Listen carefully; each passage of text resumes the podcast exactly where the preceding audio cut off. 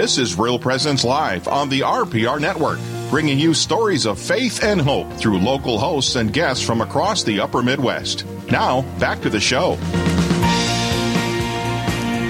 thirty-three minutes past the hour. It's Real Presence Live. I'm Matt Wilkom, Communications Director for the Diocese of Winona, Rochester. I uh, might as well say that while I can. Uh, Father Jason Kern is here with us. He's the Vocations Director for the same diocese. And we have another diocesan official, Doctor Susan Windley-Doust, in studio here at the Pastoral Center in Winona. Good morning. Hi, Matt. How are you? Great to see you. Good to see you, too. We're going to be talking about evangelization. We and, are. And uh, this year, this time of uh, COVID, COVID tide, if you will. Yeah. Perfect time to evangelize, right? I mean... Absolutely. Great. Somebody's I mean, got to say it, right? End of, end, end of discussion. I guess we're, we're done. I guess I guess most people would not maybe think that it would be the best time to evangelize because everything's all shut down. Right. Well, why, why is it a good time to evangelize now? Um, it's a good time to evangelize because there's a lot of need out there, right? Okay, and people tend to understand and really be open to Jesus Christ in their need. So people are more aware of their need right now than they possibly have ever been in their entire lives. I mean, all the jokes, and they're not really jokes, they're sort of rueful about twenty twenty, how bad it's been. I don't know anybody who's been untouched by it, and some people have had an incredibly difficult time. Um, but, you know, this is exactly the place where we want to introduce Jesus Christ into the conversation, into their lives as a real life possibility that makes things different, right? Right. Um, so I think it's really the best time. I mean, it, it's a difficult time to live through, but in terms of evangelization, it's like we've got the whole spread out on the table. I, I mean, it's it's a great time, and I think we should be taking advantage of it. I mean, the other piece of this is, you know, especially... not just twenty twenty, but even, you know, moving into twenty twenty-one, people are really talking about this just being a very dark time in the United States right now. Um, That's just because it's January? Yeah, well, you know, it doesn't help, does and we it? Live, and we live in the north. And we live in the north, and we barely have any sunlight, and it's been cloudy for like twenty-eight days now. But, um, no, you know, I mean... a heavier darkness, right? A heavier darkness. Spiritual darkness. A spiritual darkness, uh, a... almost psychological darkness almost over the nation.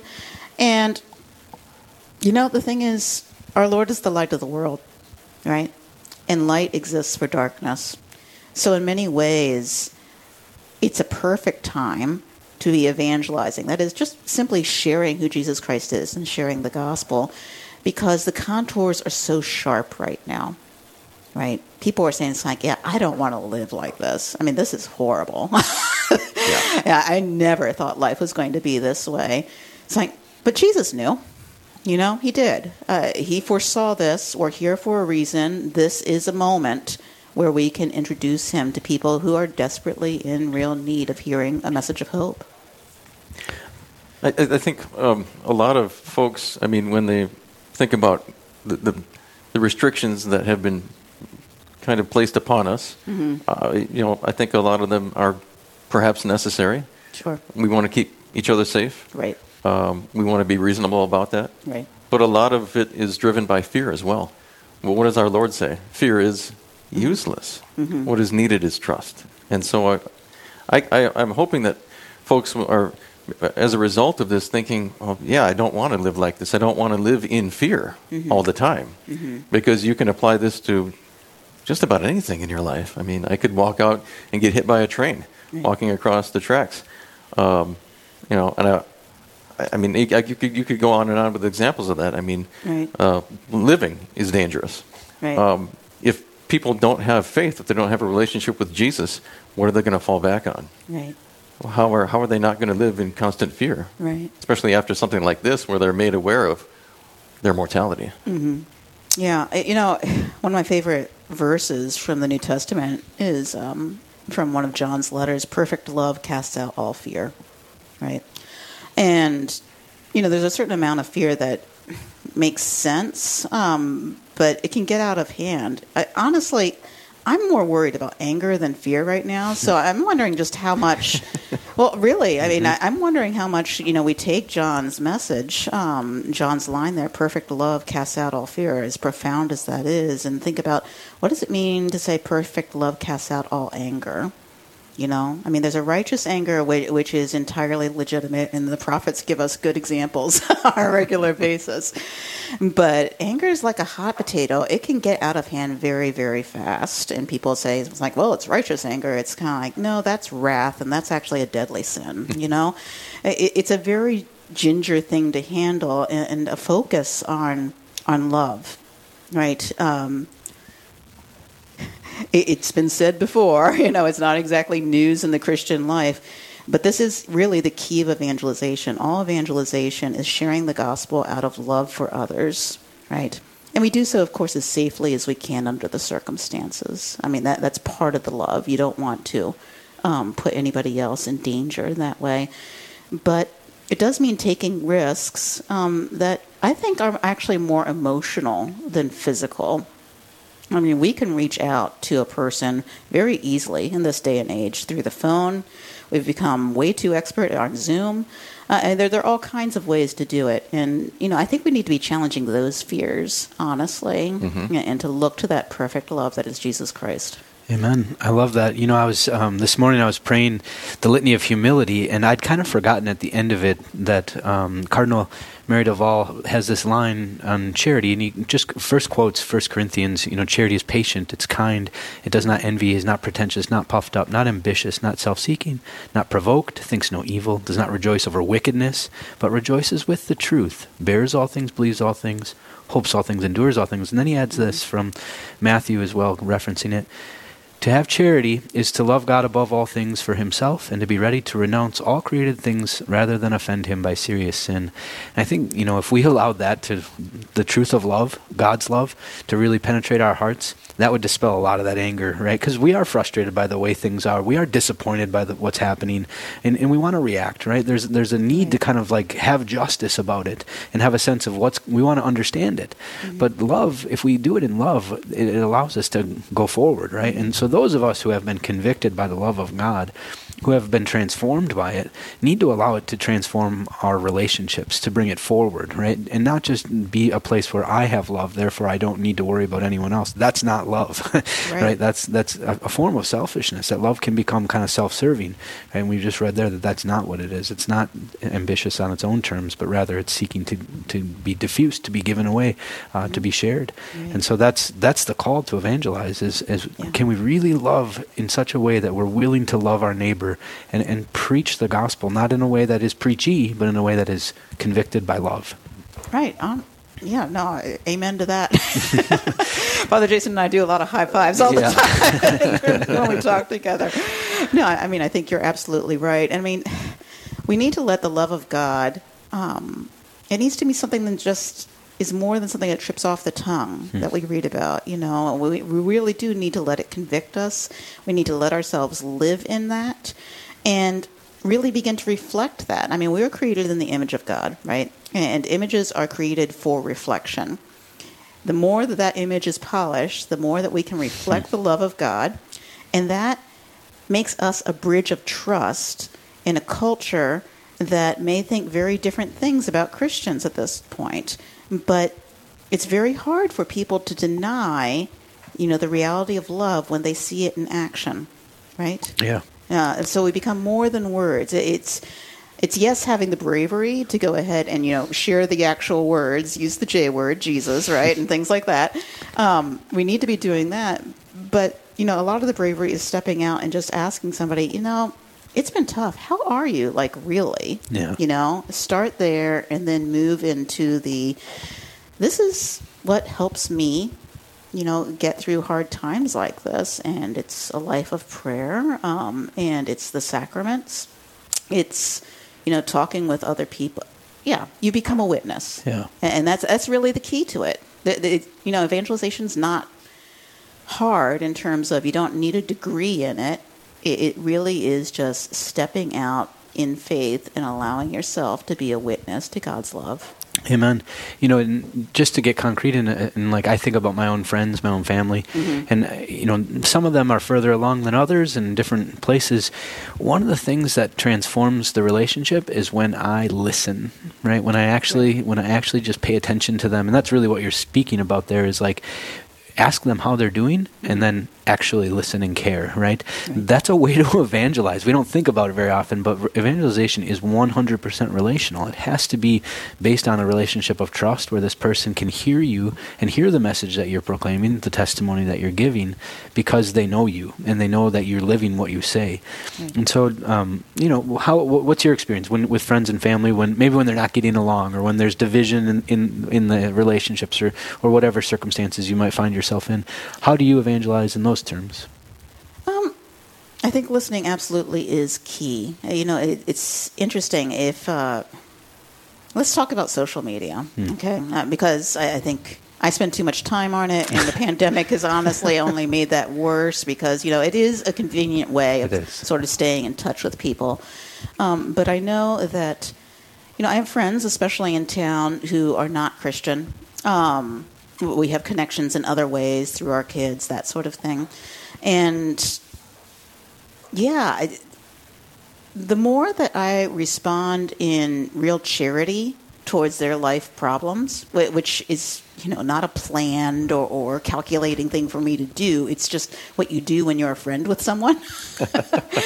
You know, the more they're open to hearing a little bit more about my life. It's like, so...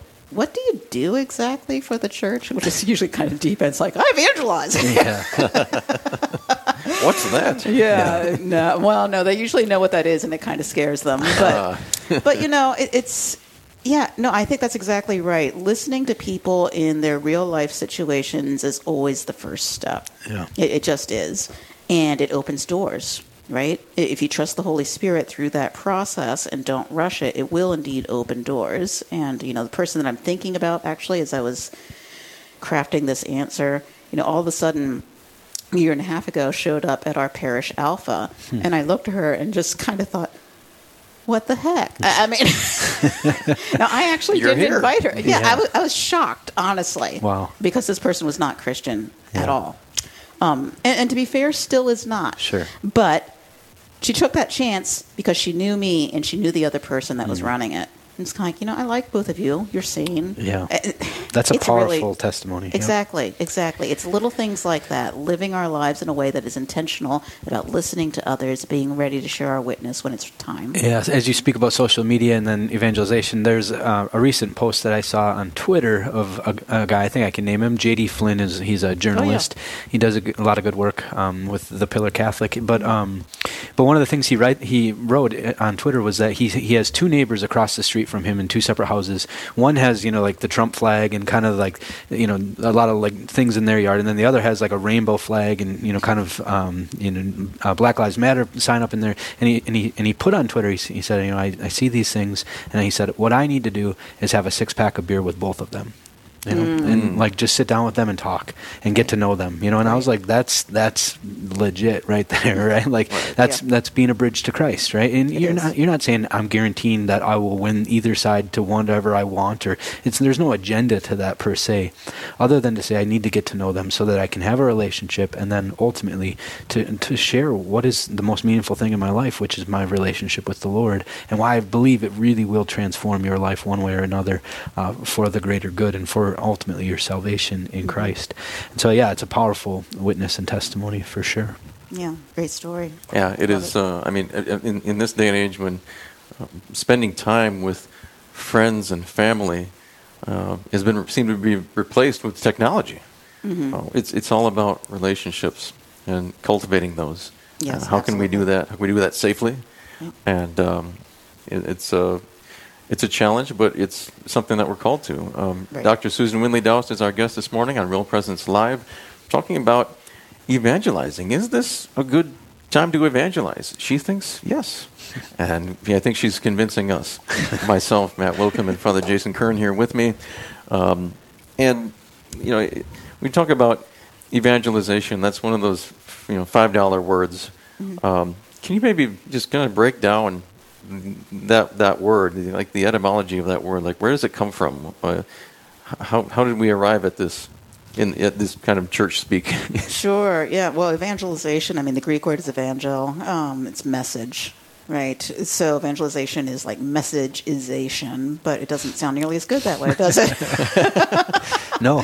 No, it doesn't. So evangelization is just simply a way about sharing the message of Jesus Christ with, you know, every person alive on earth. It's really as simple as that. People tend to understand it or, or um, to hear it and think of the most negative way of that it's been propagated, and, and not usually by Catholics, to be perfectly honest. You know, the sort of street corner preacher who's shouting at people that they're going to hell. It's like, I'm sure that was effective, you know, right? Or, or the term, like the term evangelical Christians, as as if other Christians don't evangelize. Yeah, exactly, exactly. Yeah, so it, honestly, a lot of my work tends to be sort of um, walking people back a bit. Mm-hmm. It's like, you know, it doesn't mean that. You know, it doesn't mean forcing anything on anyone. It simply means being, you know, having the kind of courage and joy in your own faith that you're going to share it with others when the time is right. And more often the time is right than we tend to give it credit for. You know, mm. there are people out there waiting for us to yeah. say something. One of the things that you've brought to the diocese is the awareness of the need for healing, whether it's from addiction or from other forms right. of, you know, kind of woundedness and pain and, and just the burden of life that we carry. Right. Um, how does evangelization relate to healing? How does it, how do they work together and tie together? Uh, how do people come to know the Lord um, as they also receive healing? Yeah, I think it's really important. Uh, I mean, not only because of the time that we're in, where there are so many walking wounded, honestly, uh, mm-hmm. on, on our streets in all kinds of ways. And I'm talking about really all kinds of healing, not just physical healing, which does happen sometimes, but um, also emotional healing, you know, psychological healing, and of course, spiritual healing, right? Yeah. And those things tend to have a lot of overlap with each other. And uh, I think as American Christians, we tend to uh, just gloss over the fact that, you know, Jesus Christ was understood first and foremost within his ministry as the divine physician, the one who heals. I mean, yes, the first word were was, you know, basically repent, the kingdom of God is here. But this was part of his way of understanding. It's like, you know, this is what the kingdom of God breaking in looks like. It involves people being healed and being restored to community and, um, you know, a recognition that all all these things that really weigh us down uh, don't come directly from God. Maybe God allows it, you know, for our greater good, but ultimately God does want to heal us of all these things. You know, eventually, you know, God willing, we're in heaven, second coming, transformed body, the, the, the whole nine yards, right? Mm-hmm. Um, it just seems to me like a very natural way to bring Jesus Christ into the conversation when somebody is hurting. Yeah. Right? I mean, if you know that, why wouldn't you do that? It's not to say that Jesus is going to take everything away like he's God's Tylenol, but on the other hand, it is going to be, um, I mean, there's no question that with some suffering in my own life, and I've heard from so many other people, Jesus Christ makes a difference. He's either going to heal you or he's going to give you the power to live in the situation that you're living in, whether it's an illness, uh, you know, he's going to give you the grace to live through that. Yeah. And with that. Amen. That's powerful. That's super right? no, powerful. Nobody else can nobody else can do that. Nothing this world can offer, right? right. Modern medicine with all of its glory and goodness, right? Yeah. Like the, so much good has come from it. It can't offer that. It can't offer yeah. the, the, the search of the human hearts where we can find meaning and direction and a purpose for our lives. Uh, that's not just temporary. That lasts for an eternity. You know, I was thinking about, um, I've been rereading a lot of Pope John Paul's Theology of the Body, and as you were speaking, it kind of yeah. just came to mind again on like his vision for man. He talks about Jesus always saying, in the beginning it was not so, right? right. And he, he points us back to the creation of how God actually ordered and created us in his image and likeness, as you've already brought up. But he also then, uh, through the fall, he, he ordered redemption. And the life of grace is really possible, that that we can become something truly more in Christ. By living in communion with God, we're actually transformed, full of peace and grace and, and full of love, as we've been talking about. Like, that's what needs to transform us, is to go back to what we're really truly made to be, which is the children of God, and then allow ourselves, even though we're broken and wounded and full of sin, uh, to not only repent of those things and to, to say that's not the truth of my being, but then as I learn to receive the love of God deeper and deeper, it can transform me to continue to be a witness to him then, right? And to share it with others as we, we talk about evangelization. Yeah, that's exactly it. I mean, you look at the New Testament, you look at so many of the, uh, you know, gospel examples of Jesus healing someone, all sorts of different things. Virtually every time that person followed Jesus. Hmm. I mean, it's like the healing was this ruse almost to invite yeah. to invite him or her into the life in Christ, right? Yeah. And then went to tell others. So, I mean, I really think there's a very intimate connection here, and I've just been trying to encourage, you know, Southern Minnesota and whoever else will listen to take advantage of that, right? Mm-hmm. I mean, it's part of our tradition. Well, you're also inviting folks to uh, read an article that you have coming up in the Courier, which is our diocesan newspaper. D O W R dot org is the website for yeah. folks who want to uh, so, so check that out. Uh, so we want to give you time to talk a little bit about that. Stay in the Boat. The name of it. Yeah. No, I can't take credit for this. I mean, I wrote the article, um, but I was able to attend virtually um, this national conference called the Encounter Conference uh, just, just after Christmas. And there was a speaker there named Barbara Heil, who is actually lives in Iowa, and um, we've got to get Iowa in Real Presence, you know, because so we can get her in, because, man, she was a great speaker. She was amazing. Um, so all of these good ideas are hers. But it's an interpretation of the Gospel of Mark chapter four. And, um, you know, she just had this powerful, powerful message about how we're called to stay in the boat. Jesus was doing his ministry, told the disciples, let's get in boats, let's get to the other side. She said there was a person there, people there, who were awaiting their visitation. It's like Jesus knew that. Jesus also knew there was going to be a storm, right? He goes to sleep. And the disciples are saying, it's like, uh, you know, the storm kicks up and they're frightened that they're going to die. It's really, really bad. They wake him up and they say, it's like, don't you care if we drown? Jesus says, be quiet, be still, and says, where is your faith? Right? And she's saying, it's like, we've got a lot of storms in our lives this past year. There's no question about it. Lots and lots and lots of storms. It's like, but where is your faith? It's like, Jesus Christ called you to get to the other side. You need to stay in the boat because there are people waiting for you. I like to imagine how Jesus said that to his disciples. Like, I know. Where is your faith?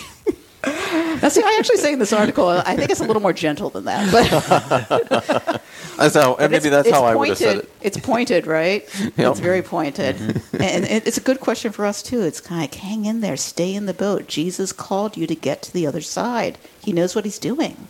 Mm-hmm. So I'm, I'm relating that to evangelization. There are people on the other side, and there are people in the boat with us right now, and this is still the best time.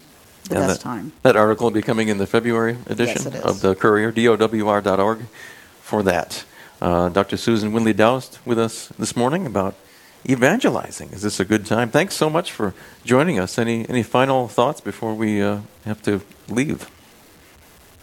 You all keep praying, you know, pray for each other, pray for our church, pray for our country, and go out there sometime this week and take a risk and share what God has done for you in this pandemic. Amen. All right. Excellent. Thanks, Doctor Susan Windley-Doust, Director of the Office of Missionary Discipleship for the Diocese of Winona, Rochester. Well, Father Jason Kern, it's that time. It's been a good run, Matt. Yes, it has been, and uh, we're going to get a preview of the next Real Presence Live with our technical producer, Eli. Hey, thanks, Matt. Great show today. A lot of really interesting segments. Uh, it's always good to hear uh, what you know what's coming up on the show. And there's another great show coming up tomorrow morning, nine to eleven a.m. Central, right here on the Real Presence Radio Network. That'll be hosted by Brad Gray and Janine Bitson, coming to you from our Fargo studios. They'll start off the show with Tom O'Keefe from the New Life Center. He'll talk about ministering to the homeless. Then Isaac and Corey Sheehan will tell us where God took them after a cancer diagnosis. Plus, Father Will Thompson, I think some of you down there might know him, mm, from do, the Diocese indeed. of Winona, Rochester, will join us to talk about understanding the Word of God. all that, and so much more is coming up on the next Real Presence Live. That'll be tomorrow morning, nine to eleven a.m. Central, right here on the Real Presence Radio Network. Right back to you. As they say, all that in a bag of chips. Yeah. That's a, quite a lineup. That's, you know, there's so much good to talk about, and Susan's message, just powerful to kind of say, you know what, we can actually be witnesses and heralds of the good news, even in the darkest of days. Well, I think there's a, definitely a, a purification that the church is undergoing, has been undergoing for quite some time, and in a number of different ways. And this pandemic has kind of accelerated that, I think. Um, and uh, I, I'm going to be very interested to see in the coming years how our church grows stronger. I do believe that it is going to grow stronger. Um, and and I think that will be the way, too, where, that it will grow in numbers. Amen. I mean, every there's every every year people come into the church. Right. There's no, no question about that.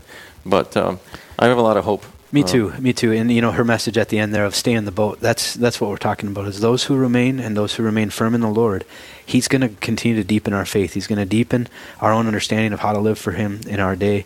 And the church is going to need to stay in the boat. We're going to need to stay unified as a church and, and band together and witness to God's love. Amen. Again, thank you so much for the opportunity, those at Real Presence Radio, for allowing me to host this show, Real Presence Live.